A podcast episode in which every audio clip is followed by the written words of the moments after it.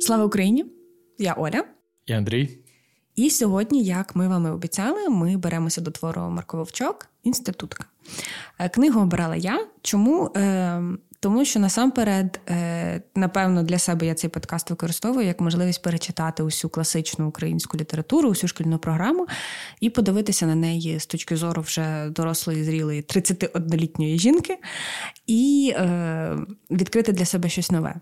І також чому Марко Вовчок? Тому що це е, та письменниця, та людина, яка, народившись в Росії і, будучи питомо російськомовною, е, перейшла на українську мову і почала писати твори українською мовою. І потім ми про це поговоримо: про різницю між її російськомовними творами і україномовними творами. Але е, на часі, коли питання мови стоїть дуже гостро, це також цікавий приклад, цікавий прецедент, який хотілося би обговорити. До сюжету твору почнемо, як ми і завжди починаємо, з переказу короткого сюжету і е, обговорення всіх тем, які ми знайшли в е, інституті. Ну, давай. Твір ведеться від е, першої особи, тобто розповіді дівчини Устини, вона кріпачка. І починається з цього, що вона розповідає, що вона сирота, виросла без батька, без матері, що їй е, тяжко в житті все е, давалося, але вона не засмучується. Зразу видно позицію головної героїні, що вона вміє боротися і йти крізь життєві негаразди. Далі е, читача авторка знайомить з обставинами теперішнього життя головної героїні. Вона кріпачка в домі старої пані. І їм там більш-менш нормально велося, їх там не б'ють, і там, правда, рідко випускають колись на якісь великі свята. А так то нема на що нарікати, бо вони знають, що робиться в якихось інших панських дворах. Але тут раптом має приїхати внучка цієї пані, яка вчиться в інституті. Всі починають готуватися, і ніхто не знає, що їх далі чекає. Е, і Устина живе в цій пані. В неї купа подруг, також наймичок і пачок. І, власне, напевно, через цю е, якусь силу дружби вони одне одного підтримують і можуть виживати. І коли приїжджає онучка пані, е, вона виявляється такою міською рафінованою пані, яка пожила в місті. Її бабця дуже переживає, як от їй буде вестися в селі. І коли вона приїжджає, то їй потрібно вибрати помічницю собі. Коли вона приходить в кімнату, де живуть ці кріпачки, вона їй вони дуже не подобаються, бо вони дуже просто некрасиво вдягнуті, як кріпачки. Вони не мають ніяких манер. І вона е, дуже рандомно, дуже випадково вибирає цю устину. І це стає. Всі всі дівчата боялися, що їх оберуть, тому що вони вже бачили, що ця молода інститутка, ця молода випускниця, яка мала би бути е, якоюсь вихованою і прекрасною, що вона є дуже недоброю злою людиною, вона дуже виредлива, вона дуже маніпулятивна, тому що вона бачить, що бабусі її любить, і старається крутити неї на всі боки. Вона обирає Устину, і з того часу життя Устини міняється з поганого на взагалі жахливе. Ну, не тільки Устини життя, але й всіх людей вона перебирає управління маєтком, ну фактично в свої руки. Тобто виконуються всі її забаганки, робиться все, як вона хоче. Ну, вона ще сука шата, я вам скажу. Ну, вона мене найбільше обурила в цьому творі. І насправді я дуже люблю, от коли е, автори списують так персонажів, що вони викликають якусь емоцію або симпатію. А ось тут ну, мене просто огортала злість, коли е, я от читав, що вона там витворяла. Ну, кажу, сука, ще та. Я просто обурений і весь такий аж на нервах був, коли це все читав. В мене теж записана панночка, сучка. В моїх нотатках, де я записувала персонажів. Ну, в мене ідентична нотатка, якщо що. І е, потім починається е, вже такий е, екшен, скажімо, тому що до цієї паночки, вона, оскільки приїхала з міста, вона звикла до великого життя. Вона хоче, щоб приїжджали гості, щоб були навколо люди, щоб всі бачили її красу, всі з нею спілкувалися, поклонялися їй, бо вона все-таки, крім того, що вона маніпулятивна, вона ще й, е, очевидно, якась нарциска. Е, починають приїжджати різні гості, різні паничі з сусідніх хуторів, сусідніх сіл. Всі, звичайно, закохуються всю панночку, тому що, очевидно, е, невеликий в них там був вибір панночок. І, Але ніхто і не освічується. Всі приїжджають, гостюють у них. Стара пані дуже біситься, тому що це не має ніякого сенсу, вона просто тільки організовує гостини. Але е, ніхто не бере заміж, ніхто не кличе цю паночку бути нареченою. Е, і е, паночка в той час закохується, чує про е, такого полкового лікаря, про якого всі дуже говорять. Є йдуть пересуди серед е, цих сусідніх панночок, сусідніх сіл хуторів. Е, і вона вже у нього так заочно закохується і хоче покликати його в гості, щоб він приїхав. Але він не приїжджає. Ну, Він каже, що він зайнятий. І ну, насправді про нього розказують, що він є такий простий, але просто там красень, е, неземний і всяке таке. І вона тому дуже зацікавилась. І вона вдає, що вона захворіла, що він приїхав до неї. В той момент треба зазначити також, що бабуся її була проти, тому що все-таки бабуся мала плани видати її заміж за когось багатого, за того, хто має маєток, хто має багато грошей, хто має багато кріпаків, щоб до їхнього статку, який в них вже є, додати ще якийсь статок потенційного чоловіка своєї онучки. Отут я би, до речі, звернув увагу на те, що бабуся так наділяє її, всім е, возвеличує. Хоча навіть е, з слів самої паночки, очевидно, що ну, вона насправді не була така класна. Вона розказувала, що вона там е, нічого не хотіла вчитися, що їй все харило, що вона вчила тільки французьку і що там фортепіано. Танці. І танці, та. Ну і коротше, вона би в наш час вона би була якась гуриня. Серйозно, що весь світ має її завдячувати тільки через те, що вона існує, знаєш? Ну так, це, до речі, дуже яскравий момент, коли її питають про навчання, і вона не каже що вона не хотіла вчити всю науку. Вона каже: це було нецікаво, вчили нас погано. Я от вчила те, що мені потрібно: танці, співи, французьку, е, справді важливі речі для жінки. Тобто в неї такі були дуже патріархальні погляди, не дивно на той момент. Але е, вся решта, що вкладала і бабця гроші, і бабця також злиться, тому що бабця така блін, я от стільки грошей дала за навчання, а е, її нічому не навчили, крім от таких танців співів. І е, панночка вдає, що вона хвора. Для того, щоб приїхав лікар, оглянув її, вона, звичайно, перед тим нафарбувалася, ну, як там могли фарбуватися в цей час, е, вклала волосся, надягнула найкращий одяг і чекала, поки він приїде, і е, зробить їй е, не знаю, мікстури, припарки, якісь, щоб її полікувати від її неіснуючої хвороби. Приїжджає лікар і закохується в неї. Головна проблема тоді для паночки полягає в цьому, що він бідний. Тобто вона вже його встигла покохати, але він бідний. Вона не може перечити своїм бажанням з одного боку отримати бажаного чоловіка, але з іншого боку, вона постійно думає про гроші, про маєток. І якось так виходить, що вони одружуються. Тобто, бабця була все-таки проти нього, вона хотіла когось іншого, але вони одружилися. Але тут бабця дізнається, що насправді лікар має хутір. От, І вони переїжджають туди жити, забирають Устину. І коли вони туди приїжджають, вона починає зразу наводити там свої порядки, вона зустрічає е, тих всіх слух з гнівом. Вони там винесли якісь коровай, ну хотіли її нормально зустріти, е, бо видно, що їхній пан до них ставився нормально. От, А вона там зразу побігла, почала грюкати дверима, щось там кричати, вередувати. Цей лікар намагався її заспокоїти якось. Він дуже з нею сукався. Ну, коротше, теж такий мутний тіп насправді. Мудак. Ну, Тут е, я розумію, що класичні теми цього твору, коли його обговорюю, це проблеми становища е, кріпаків і жінок-кріпачок, е, в тому числі тогочасної України, проблема відсутності волі у людей і проблема жорстокого поводження з кріпаками. Але насправді найбільше те, що мені заїло в цьому творі, найбільше за що запам'яталося, що мене дратувало, це от власне цей шлюб. Я рідко даю людям поради, але тут, по-моєму, навіть е, консультування психолога для пар не підійде. Тут треба зразу розлучатися е, цим двом людям, тому що паночка крутить ним як тільки може. Е, вона е, маніпулює, вона оманює, вона виставляє усіх решта людей неправими, і він чомусь на це ведеться. Головне питання, яке в мене було після прочитання цього твору, напевно, це чому він е, отак всі бажання старався е, виконати, старався принизити всіх інших, хоча він цього не хотів. Показується, що він насправді дуже добре ставився до своїх слуг, і в нього було розмірене спокійне життя. І його всі його люди, якими він володів, вони його любили, і вони знали, що він насправді добрий і хороший. І для них кріпацтво не було такою великою проблемою. Вони жили співаючи пісні, і вони його не боялися. Але коли з'явилась панночка, їхнє життя перетворилось на пекло. І Питання, чому він покохав цю панночку? Лише за її зовнішність мене дуже турбує, тому що ми бачимо, що вона, начебто, освічена, але насправді ні.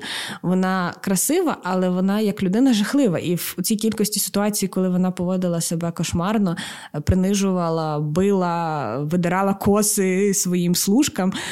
Невже він цього не бачив і чому він завжди ставав на її сторону? Андрію, ти як чоловік, можливо, який гіпотетично може виявитися в такій ситуації. Може, в тебе є відповідь на це питання? Він просто каблук. Ну серйозно, тут нічого додати. Він е, залежний від жінки. Він не знаю, можливо, чимсь її там наділив в своїй уяві і жив якимись фантомами. Може, вона йому там розказала, яка вона там крута була в Києві, коли вчилася, і щось його зачарувало своїми розмовами. Е, і він думає, що вона там е, взірець, просто от як має виглядати сучасна жінка. а Насправді е, типу, вона просто стерва і маніпуляторка. Ну, тим часом, поки йдуть е, е, пани чубляться, назвемо це так, е, життя серед кріпаків також продовжується. Е, Устина приїжджає і знайомиться з кріпаками, які працюють на лікаря. Е, це дуже старенька бабуся, яка дуже як стоїк приймає всі удари долі.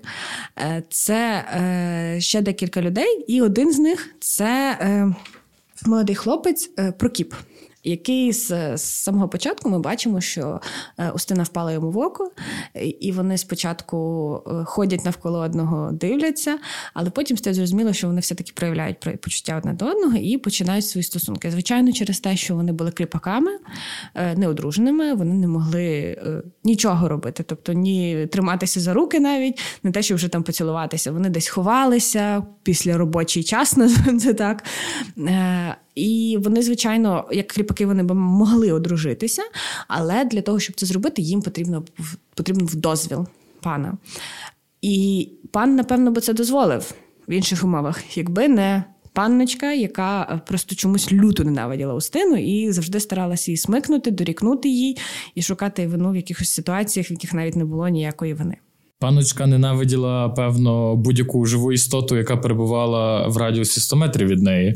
І навіть враховуючи оцю міні-історію про Назара і його дружину Катрю, яка мала дитину, і вони ось якраз були також кріпаками цього лікаря. Назар дуже позитивний людина, яка крізь будь-яке горе, крізь будь-які негаразди йде з усмішкою, з жартом, е, вміє все перевести на щось смішне і несерйозне, щоб якось легше перебути негаразди. Катря, його дружина, вона працює куховаркою там. Е, вона була колись вільна, але так як пішла за кріпака, то також стала кріпачкою. І вона дуже переживає, що то далі буде з цією паночкою, бо вона зразу відчуває, що щось не так. І так і стається, паночка починає заганяти всіх е, людей, не дає їм навіть часу перепочити. Дитина хворіє, мама не має часу за нею доглядати, і ця дитина врешті помирає. Згодом Катря втрачає розум і топиться. Ну, це дуже сумний момент в цій історії. Він так е, е, дуже швидко насправді вплетений там мимобіжно, так на, на ньому не якось не зосереджено увагу читача. Але він мене дуже вразив. Оце такий момент, який показує насправді жорстокість цього всього кріпацтва. Він так, він дуже підкреслює цей жахливий стан, і ну, на жаль, напевно, він отак і вплетений, тому що це, напевно, була буденність. Тобто, це не був якийсь винятковий випадок, е, який вигадала Вовчок, коли писала це. Це, очевидно, був якийсь такий випадок, який траплявся. Ну, нехай не кожен день, але напевно на кожному селі, на кожному хуторі була така історія, коли через е, жорстокість панів страждали їх кріпаки, і діти-кріпаки не виживали. Тому, до речі, в коли читаєш історію про жіноцтво, тому і народжували дуже багато дітей, тому що дитяча смертність була дуже висока на той час. І так, це дуже трагічна історія. Цей Назар старається там описано, як він старається тримати лице, старається далі співати, жартувати, але видно, що його серце розбите навіки, і що ну, його життя поламане. Він доживе далі. Можливо, якось, але ми вже тоді в цей момент бачимо, що це поламана людина. Повернемося до нашої головної героїні Устини і її обраниця Прокопа. В них випадає можливість одружитись. А виглядає це все так, що панночка народила сина. Вони запросили багато людей на гостину, всі веселилися, раділи, пили, танцювали, співали. Ну, треба щось половину з того буде обрізати. Як люди. Інструкція, як святкувати Христини від Андрія. От і вони вирішили запитатися їх під час оцих хрестин, так як вони не змогли відмовити, бо ну пан пан а не чому так сталося? Тому що панночка дуже хотіла, щоб кумом їхнім став полковник. А, а, ну, Крім грошей і достатку, для неї також дуже важливий статус бо вона хоче, щоб їхня дитина була пов'язана хоча б якось до полковника, до людини високого рангу. І оскільки у цьому от запалі свята, танців пісень і всього такого, е, Прокіп і Устина розуміли, що вони мають цей шанс, е, і панночка не може втратити лице, вона не може знову влаштувати істерику, почати битися, кричати і кидатися різними речима. Тому саме в цей момент е, Прокіп вирішує попросити в лікаря дозволу одружитися. І Е, якраз полковник бере їх своїми силами, своїм статусом, який він має, очевидно, він мав право їх повінчати, звести їх разом. І з цього моменту вони вже мають право бути разом, бачитись і не ховатися в своїх стосунках. І їхній план спрацював. Все в них вдалося, вони одружилися. Панночка, звісно, була страшенно люта на них через це, і життя Остини стало навіть е, в тому плані дещо гіршим, але загалом е, вона стала щасливіша, тому що вона могла бути відкрито з своїм чоловіком, і це її якось підтримувало.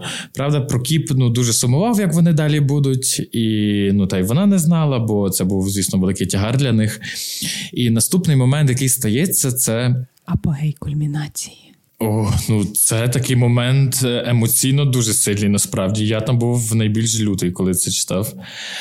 Е, Вони збирали яблука в саду, і прийшли діти малі, якісь сільські, певно, і бабця, оця стара бабця, роздала їм по одному яблуку. Це побачила панночка і закатала істерику, що бабця її обкрадає. Бабця їй заявила, що вона в житті ніколи не крала і жила чесно, але та далі кричала, лютувала, і вона її вдарила. Цю стару бабцю, яка просто дуже мило описана, і така е, вся взагалі що просто хочеться з нею сидіти і щось там. Е, мило бесідувати. Вона її вдарила. Прокіп це також бачив, і він заступився за бабцю і намагався. І Устина заступилася. Устина заступилася. І панночка почала видирати Устині коси, і Прокіп вже не втерпів, тому що це, крім того, що просто наглість і жахлива жорстокість, це ще його кохана дівчина. І стався такий велетенський велетенський скандал, який нарешті почув, побачив пан лікар. І пан лікар прибіг на весь цей кіпіш, почав е, розбиратися, що сталося. Ну але так як е, шансів не було оцінити ситуацію адекватно, так що так як він завжди був на стороні панночки, так і сталося цього разу. Вона почала кричати, що там її б'ють, що забери цього, вийшли його в армію, забери його звідти і відправляють Прокопа в москалі. Але е, Плюсом був те, що Устина змогла поїхати з ним. Вони змогли поїхати разом до міста. Я настільки я зрозуміла, е, що е, солдати, якась солдатська частина була в місті, і він мав змогу служити, почати служити в місті. Тому Устина могла поїхати з ним. Е, якийсь певний час вони там шукали якусь роботу, і Устина знайшла роботу, щоб мати можливість. Їх там прихистила ще якась пані, яка їм дуже співчувала. І Звичайно, вони напевно жили в розумінні того, що в якийсь певний момент, е, оскільки він солдат, його заберуть кудись на війну. А в той час е, служба, по-моєму, була не пожиттєва, але наскільки я от пам'ятаю всіх перепрошую, творів російської літератури, то служба була чи 21, чи 28 років. Тобто, це була ну, практично половина твого життя. Якщо ти виживеш, е, то ти можеш повернутися додому, але ти все одно повертаєшся хворою людиною, поламаною, побитою, дай Боже, щоб з всіма кінцівками. І от вони якийсь певний час змогли жити, скажімо так, вільно в лапках. Але ти все одно розумієш, що от щось насувається таке, чого уникнути неможливо. Е, ти не наголосила на цьому, що е, фактично, як вона дружина військового, вона стає вільною. Тобто, не вони вона не просто поїхала за ним в місто, вона стала вільною, і ну, воля їй далася насправді через те, що її чоловік, ну як. Фактично з однієї неволі потрапив іншу. Так і було. Вони розуміли, що щось станеться. Вони недовго побули разом в цьому місті, і його відправили на війну. Він їде, і твір закінчується тим, що вона поїхала за ним в Київ, і там так і залишилося жити. Тобто вона його не бачила 6 чи 7 років, на цьому і закінчується, і вона така ніби сидить, думає і не знає, чи коли його небудь побачить, але вона розуміє, що вона вільна, що їй зараз не важко, але вона вільна, вона може розпоряджатися своїм життям, і її ніхто нічого не може заставити робити. І тут гарно показано оцей наш принцип, що воля понад усе, і як би вона не давалася, е, все рівно вона цього вартує. Хочу зачитати останні е, два речення е, цього твору. Поздоров його, мати Божа, я вільна, і ходжу, і говорю, і дивлюсь. Байдуже мені, що є й ті пани на світі. Тобто, воля тут показується, окрім важкості всього кріпацького життя, мені здається, що цей особливо зараз ти зчитуєш цю, цю тему волі, свободи, цінності. І Марко Вовчок, яка була з еліт, яка була яка людина, яка, напевно, ніколи і не бачила е, такого трудівного складного життя. В неї були свої складнощі, про які ми поговоримо. Але, власне, оцих проблем кріпацького життя вона не знала. Але вона вже розуміла, які теми варто підіймати, і що свобода є найвищою цінністю, найбільшою для людини, і е, цінністю, яку не можна у людини забирати. Тому цим і натхнений цей твір. Також, що мені було цікаво в цьому творі, це от порівняти покоління. Покоління е, панночки і її старої пані, і от покоління кріпаків. Тому що ти бачиш, наскільки в обох поколіннях підсилюються всі м, їхні риси. Якщо стара пані була жорстока і неприємна, і прикра, але вона не була настільки жахлива, як була панночка, яка приїхала і навела там просто кошмар. Ну, вона не була тиранкою. Так, так, там є чітко от читається ця різниця поколінь. Ти, до речі, помітила, що. Е, Ніхто з паничів чи ось цих саме власників, е, вони не названі поіменно, по нікого імені ти не знаєш. І мені здається, це такий навіть аспект якийсь знеособлення е, оцих людей, щоб показати, ну, більше акцентувати насправді на кріпаках, і що вони навіть не заслуговують цієї уваги. Вони такі більше е, подані як якийсь збірний образ оцієї інтелігенції е, того часу, так. Так, та. І так само, от. Е з бабцею цією кріпачкою, наскільки вона стійко переймає всі удари долі, і вона там в тексті говорить про те, що я це ще пережила, я стара жінка, я народилась кріпачкою, я помру кріпачкою. Е, і наскільки е, все-таки у молодих молодших поколінь кріпаків іде оце бажання жити в свободі, і вони про це хоча б задумуються. Тобто, е, те, що ти бачиш, що з кожним поколінням, напевно, кожне покоління все більше і більше тягнулося до свободи. І це, в принципі, дуже життєва тема, тому що, як каже моя мама, діти завжди мають бути краще за батьків. І от в цьому теж, напевно, тема цього твору, що кожне покоління має е, сягати до чогось більшого, чогось кращого. Ну, а тепер ми переходимо до мега захопливої біографії Марії Вілінської, слеш Маркович, слеш Лобач Жученко. Я хочу сказати, що її життя було мега цікаве, і про нього я готовий говорити набагато більше і набагато довше. І шкода, що насправді таке часто не розказують в школі. Ну я це все ті факти дізнався вже в дорослому віці, порівняно недавно. І я був в шоці. Навіть почати, от цей факт, який мені закарбувався найбільше, це що вона тусила в Парижі з Жулем Вернем. Ну, правда, вона через це влізла в шалені борги.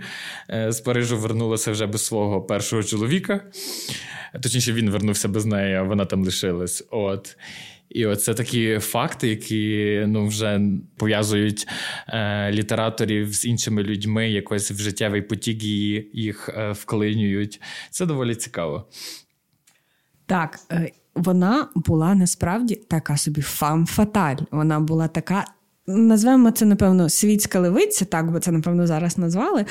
Е, вона була в таких колах культурних, літературних, наукових, мистецьких.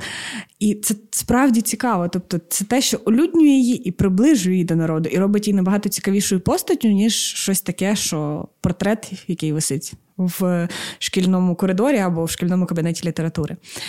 І моя частина, яку я підготувала, яка мене насправді дуже захопила, це романи Марко Вовчок. Тому що. Незважаючи на те, що її е, сучасниці описують її як дуже непримітну зовні, що в неї були такі білі молочні очі, що вона була така собі зовні сіра мишка, яка дуже мало говорила, ні з ким не спілкувалася. Але чоловіки від неї просто були в захваті, всі сходили з розуму. І е, почнемо ми з її одруження. Її перший чоловік це був насправді теж дуже видатна особа, дуже така е, значна особистість того часу. Е, це був Опанас Маркович. Він був членом е, Кирило-Мефодіївського братства, і він закохався в Марію Вілінську, коли їй було лише 15 років. Він приїхав, він був на засланні в Росії. В той момент вона жила у своїй тітки. І е, її тітка була також така культурна жінка, яка робила салони, коли запрошувала різних місців, літераторів, науковців, визначних людей того часу. І він побачив там Марію. А тітка до Марії ставилась не дуже добре. І сама Марія пізніше в щоденниках листа говорила, що цей шлюб був радше е, не через кохання, не через якесь навіть взаємне захоплення інтелектуальне або людське, а як можливість втекти з-під влади, з-під гніту її тітки і стати якоюсь самостійною особистістю. Е, тобто, першим чоловіком її був Панас Маркович з хорошого роду, людина культурна, людина, яка мала хороші зв'язки ем, в культурних колах. І е, потім, через е, певний час, коли Марія починає щось писати, її е, твори потрапляють до рук Пантелеймона Куліша. І це також така їхній роман, який починається спойлер. Це така дуже, напевно, визначна річ і в її житті, і в його житті. Е, вони починають спілкуватися, і насамперед він для неї був як критик, як, напевно, якийсь ментор літературний, тому що вона надсилає йому свої твори, але він також в неї закохується через її талант, через її здібності. В них починаються романи, зважаючи на те, що вони обоє в шлюбі. І є така в Домонтовича, про кого ми говорили декілька випусків раніше. В нього є книги, які з цим е, напряму пов'язані. Є в Домонтовича незавершена повість Мовчуще божество, е, в якій, яка власне мала бути біографічна повість про Марка Вовчка. І в Домонтовича є роман Романи Куліша, який несподянка-несподянка про романтичні стосунки Пантелеймона Куліша з різними жінками. І в е, романах Куліша також є розділ про Марка Вовчка. Е, чому твір Демонтовича називається Мовчуще божество? Тому що саме так е, Куліш і називав її, тому що вона була доволі стримана, доволі мовчазна, мало з ким спілкувалася. Коли я говорила, то говорила так або ні в розмовах. І коли таке роблю я на Тіндері, мене розмечують. А коли таке робить Марко Вовчок, вона стає надзвичайно фантастично популярною серед усіх сучасників. Тому не знаю, який це dating advice. Скористайтеся, може, у вас вийде. І розрив. Е, Марко Вовчок з Кулішем завершення їхнього роману було за її ініціативи, тому що е, він був такий моралізатор, він був трохи нудний, він був іпохондрик страшний, і, напевно, він і просто набрид е, якимось своїм нав'язуванням. В той момент вона повертається до Росії, налагоджує зв'язки з Росією, і в неї з'являються прихильники з російської літератури. І одним з також великих її романів значних це був Тургенєв. Іван Тургенів, російський письменник. Вибачте, будь ласка, але з пісні слів не викинеш. Тут також в її житті присутні такі люди.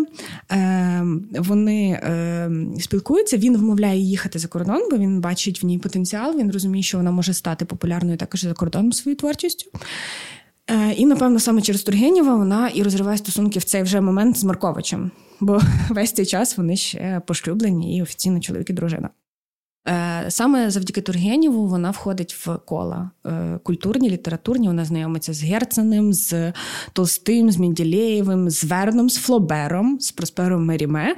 І вона стає такою дуже значною культурною одиницею не тільки української російської літератури, а також і французької. В французьких колах вона обертається, і всі визнають її талант. Вона потім знайомиться з молодим юристом Олександром Пасиком. Вони прожили разом 6 років, е, і він помер від сухот. Тому е, також це такий трагізм її життя, тому що дуже багато з чоловіків, з якими вона мала близькі стосунки, чи дружні, чи романтичні, чи шлюби, вони всі е, гинули або помирали від е, різних життєвих поворотів неприємних. Вона повертається потім до Москви, бо з пасиком вона була у Європі. І заводить роман з російським критиком Дмитрієм Пісарєвим. Він був її троюрним братом. Що також дуже цікавий такий момент, е, і через це також є дуже багато негативних відгуків про неї в різних листах, критиках.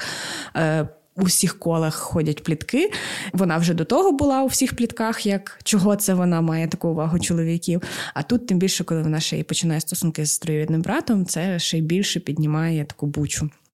Е, він загинув на її очах. Вони відпочивали десь і, по-моєму, десь на Балтійському морі, якщо я не помиляюсь, ну це вже не так важливо, але він загинув на очах е, Марії Вілінської, і її сина він потонув.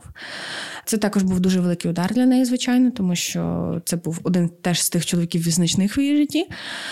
Але е, незважаючи на цей удар, вона переживає певний час сама е, цю травму, і потім вона знайомиться з таким чоловіком, як Михайло Лобач Жученко. Він був молодший за неї на 17 років. Він був другом її сина, і він стає її чоловіком. У них був доволі щасливий шлюб. Вони е, переїхали, вони жили десь у селі, тобто не у місті, вони жили окремо тихим життям. І насправді 13 е, років прожили разом, і напевно, якби не її загибель, не її смерть від раку, то вони би жили і далі разом.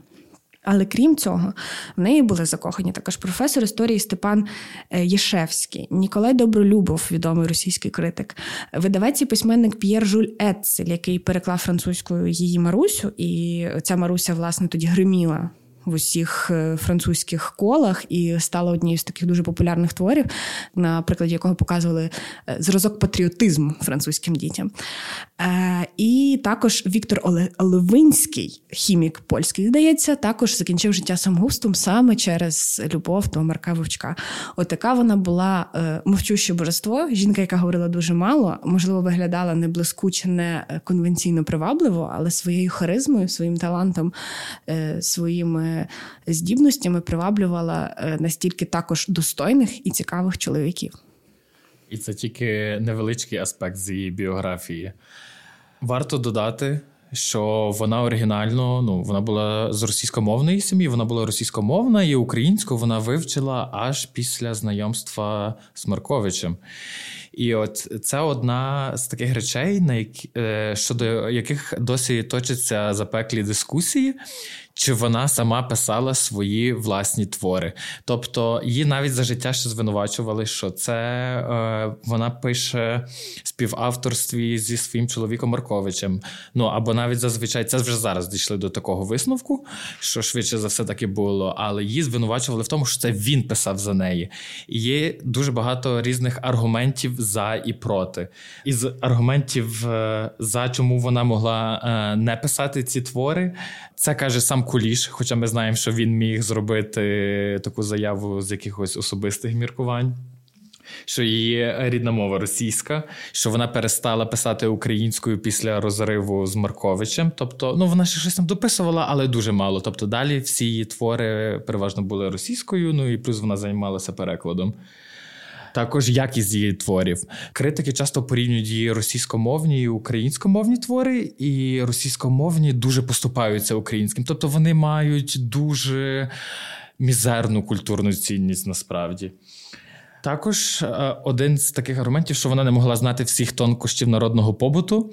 А так як її чоловік якраз був етнографом, фольклористом, він цим е, цікавився, він це досліджував.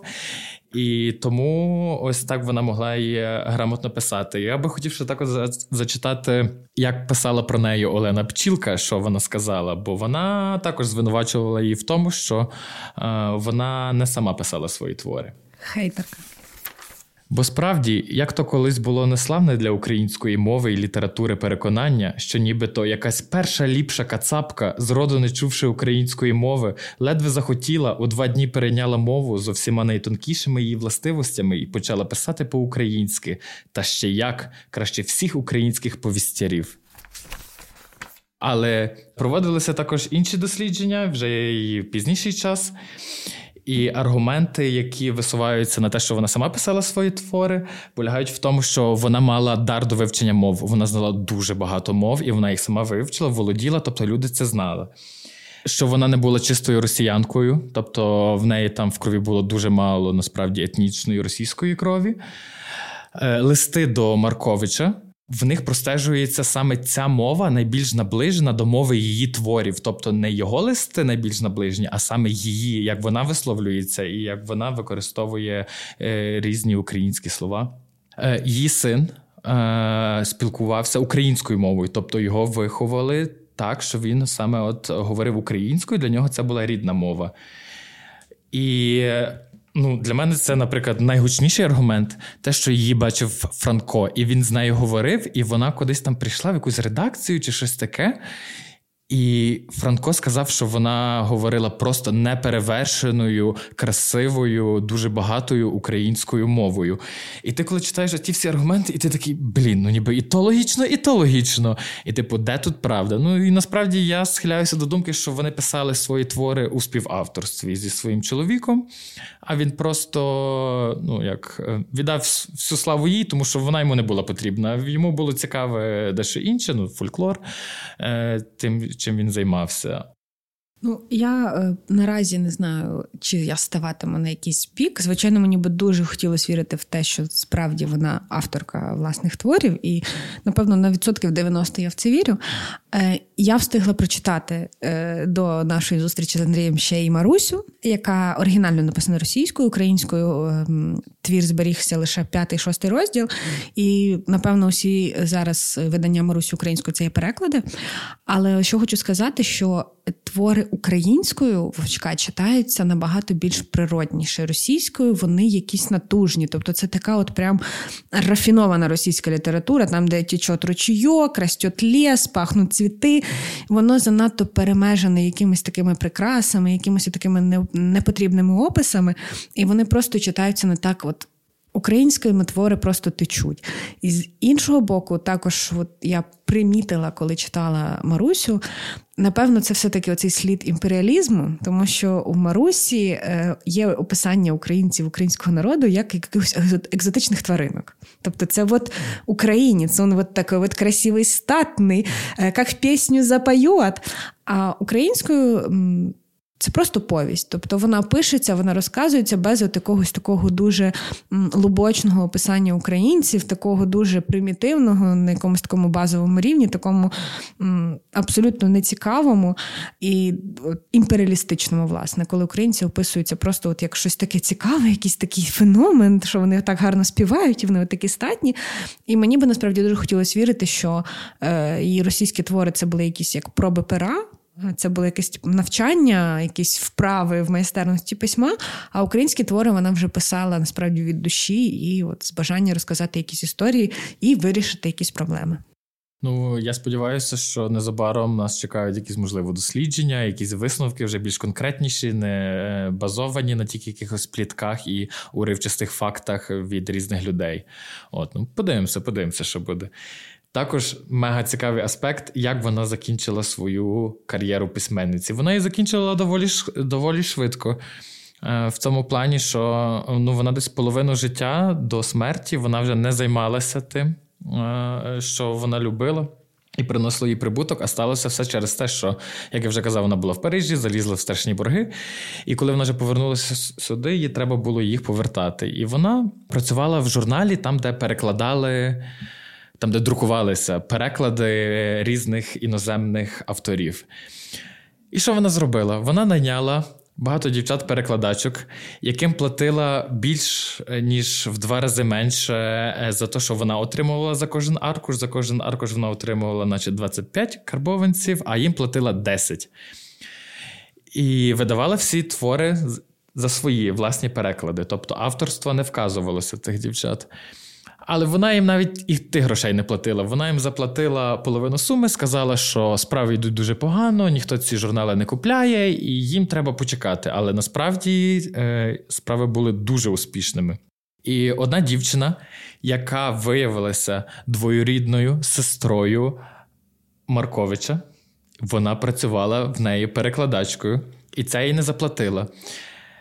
Я не буду братися судити, з яких е, причин вона це зробила, але вона взяла переклади інших жінок і просто е, сказала, що це вона переклала. Марко Вовчок поставила свій підпис і відправили в журнал. Ці жінки, не пам'ятаю, хто вони там були, з якісь російські, неважливо, зрештою.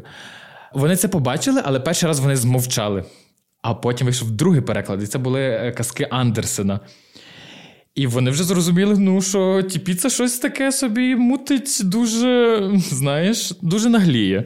І там вийшла стаття, яка називалася Щось дуже негарне. І вже тоді всі дізналися, е, що е, от вона плагіатить ніби переклади, був суд, там, де визнали, що вона винна, але вона не могла признатися в тому, що вона. Е, наймала тих дівчат, і що не вона сама перекладала, і вона прийняла цю вину. Вона сказала, що вона сплагіатила, і її просто з ганьбою, з позором вигнали з літературних кіл. Після того її зоря зайшла. Це сумно, це надзвичайно цікавий факт. Е, він дуже олюднює. І е, що мене дуже е, змушує засмучуватися, те, що інститут репутації працював тоді. Він не працює зараз в українській літературі, на жаль, але тоді працював. Е, беріть приклад літератори. Інститут репутації це дуже важлива штука. Аби попередити закиди того, що ми, можливо, риємося в брудній білизні, витягаємо якісь не дуже приємні факти, щось дуже негарне з біографії письменників.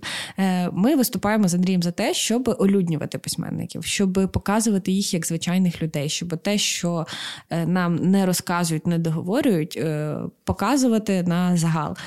Ми проти того, аби ставити письменників на п'єдестал, аби робити з них якихось святих, бо вони такі самі люди, як ми. Це класно класно вводити їх в наші реалії, це класно показувати їхні хороші і нехороші вчинки. Е, це класно вводити їх в нашу попкультуру і робити їх популярними саме так. Тому що коли ми бачимо їх як якихось ідолів. Е, тих лише кому потрібно поклонятися, як лише якісь портрети на купюрах, е, це відштовхує. А коли ми бачимо їхні highs and lows, найвищі і найнижчі моменти, якісь складнощі їх життя, якісь, можливо, такі сороміцькі моменти їх життя, це навпаки е, змушує зацікавитись. Е, так само, як от був скандал з Шевченком, з квантовим стрімком Шевченка, коли хотіли заборонити цю виставку, виступали проти неї. Але мені здається, що це навпаки круто, коли ми е, поєднуємо наших класиків, наших таких письменників, які максимально е, зробили базу для нашої літератури, для того, що твориться зараз у нашому літературному процесі, коли їх вводять в поп-культуру, це супер чудово, і мені це дуже подобається. Нам потрібно, напевно, брати приклад з британців. Мені дуже подобається те, що вони роблять з Шекспіром, коли вони беруть всі його твори, вони перекручують ці твори, е, переінакшують на новий лад, е, ставлять їх в різні умови. І це ж насправді чудово, тому що це показує, наприклад, того самого Шекспіра як дуже актуального і дуже нового автора. І так само ми можемо робити з нашими письменниками, коли ми їх улюднюємо, показуємо як простих людей своїми сильними і слабкими сторонами, і їхні твори так само показуємо як щось те, що. Актуальний і може бути популярний навіть зараз, а не як те, що лишилося просто десь на сторінках е, вже таких запелюжених книжок в шкільних бібліотеках. Наступного разу ми будемо обговорювати дуже сумний і дуже печальний, але водночас і мега інтимний твір Михайла Коцюбинського Цвіт яблуні. Хочемо подякувати нашим партнерам вино Сіцаріні Піно Гріджо і Волинській броварні за пиво Форест Іпа.